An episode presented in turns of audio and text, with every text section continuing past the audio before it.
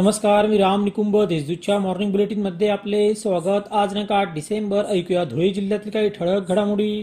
ओमायक्रॉनचे रुग्ण राज्यात आढळून येत आहेत. या पार्श्वभूमीवर आरोग्य विभागाने अधिक सतर्कता बाळगावी. चाचण्यांची संख्या वाढवितानाच ऑक्सिजन प्रकल्पांची तातडीने पूर्तता करावी.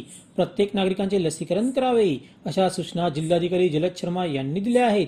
जिल्हाधिकारी कार्यालयात आढावा बैठक घेण्यात आली. यावेळी ते बोलत होते. मद्यप्राशन करून वाहन चालविल्याने जिल्ह्यात सर्वाधिक अपघात झाले आहेत.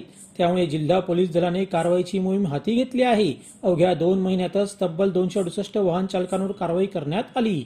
अशी माहिती पोलीस अधीक्षक प्रवीणकुमार पाटील यांनी दिली आहे. धुळे शहरातील जनता सोसायटीत रागातूनच घरे जाळण्यात आली.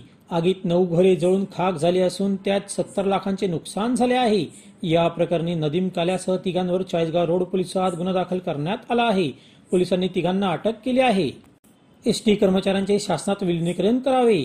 या मागणीसाठी तीस दिवसांपासून कामबंद आंदोलन सुरू आहे. मात्र शासनाने अद्याप दखल घेतली नाही.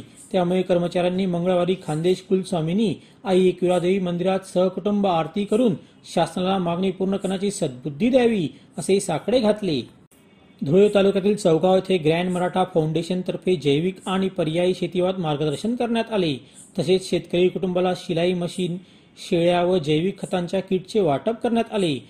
जागतिक मृदा दिनानिमित्त हा उपक्रम राबविण्यात आला. भारतरत्न डॉक्टर बाबासाहेब आंबेडकर यांच्या महापरिनिर्वाण दिनी रिपब्लिकन पक्षातर्फे अनोखा उपक्रम राबविण्यात आला.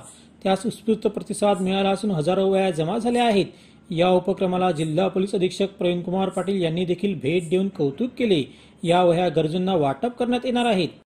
अशा त्याच्या ठळक घडामोडी सविस्तर बातम्यांसाठी वाचत रहा दैनिक देशदूत. व ताज्या बातम्यांसाठी भेट that W W W dot Deshdoot dot com संकेतस्थळाला. धन्यवाद.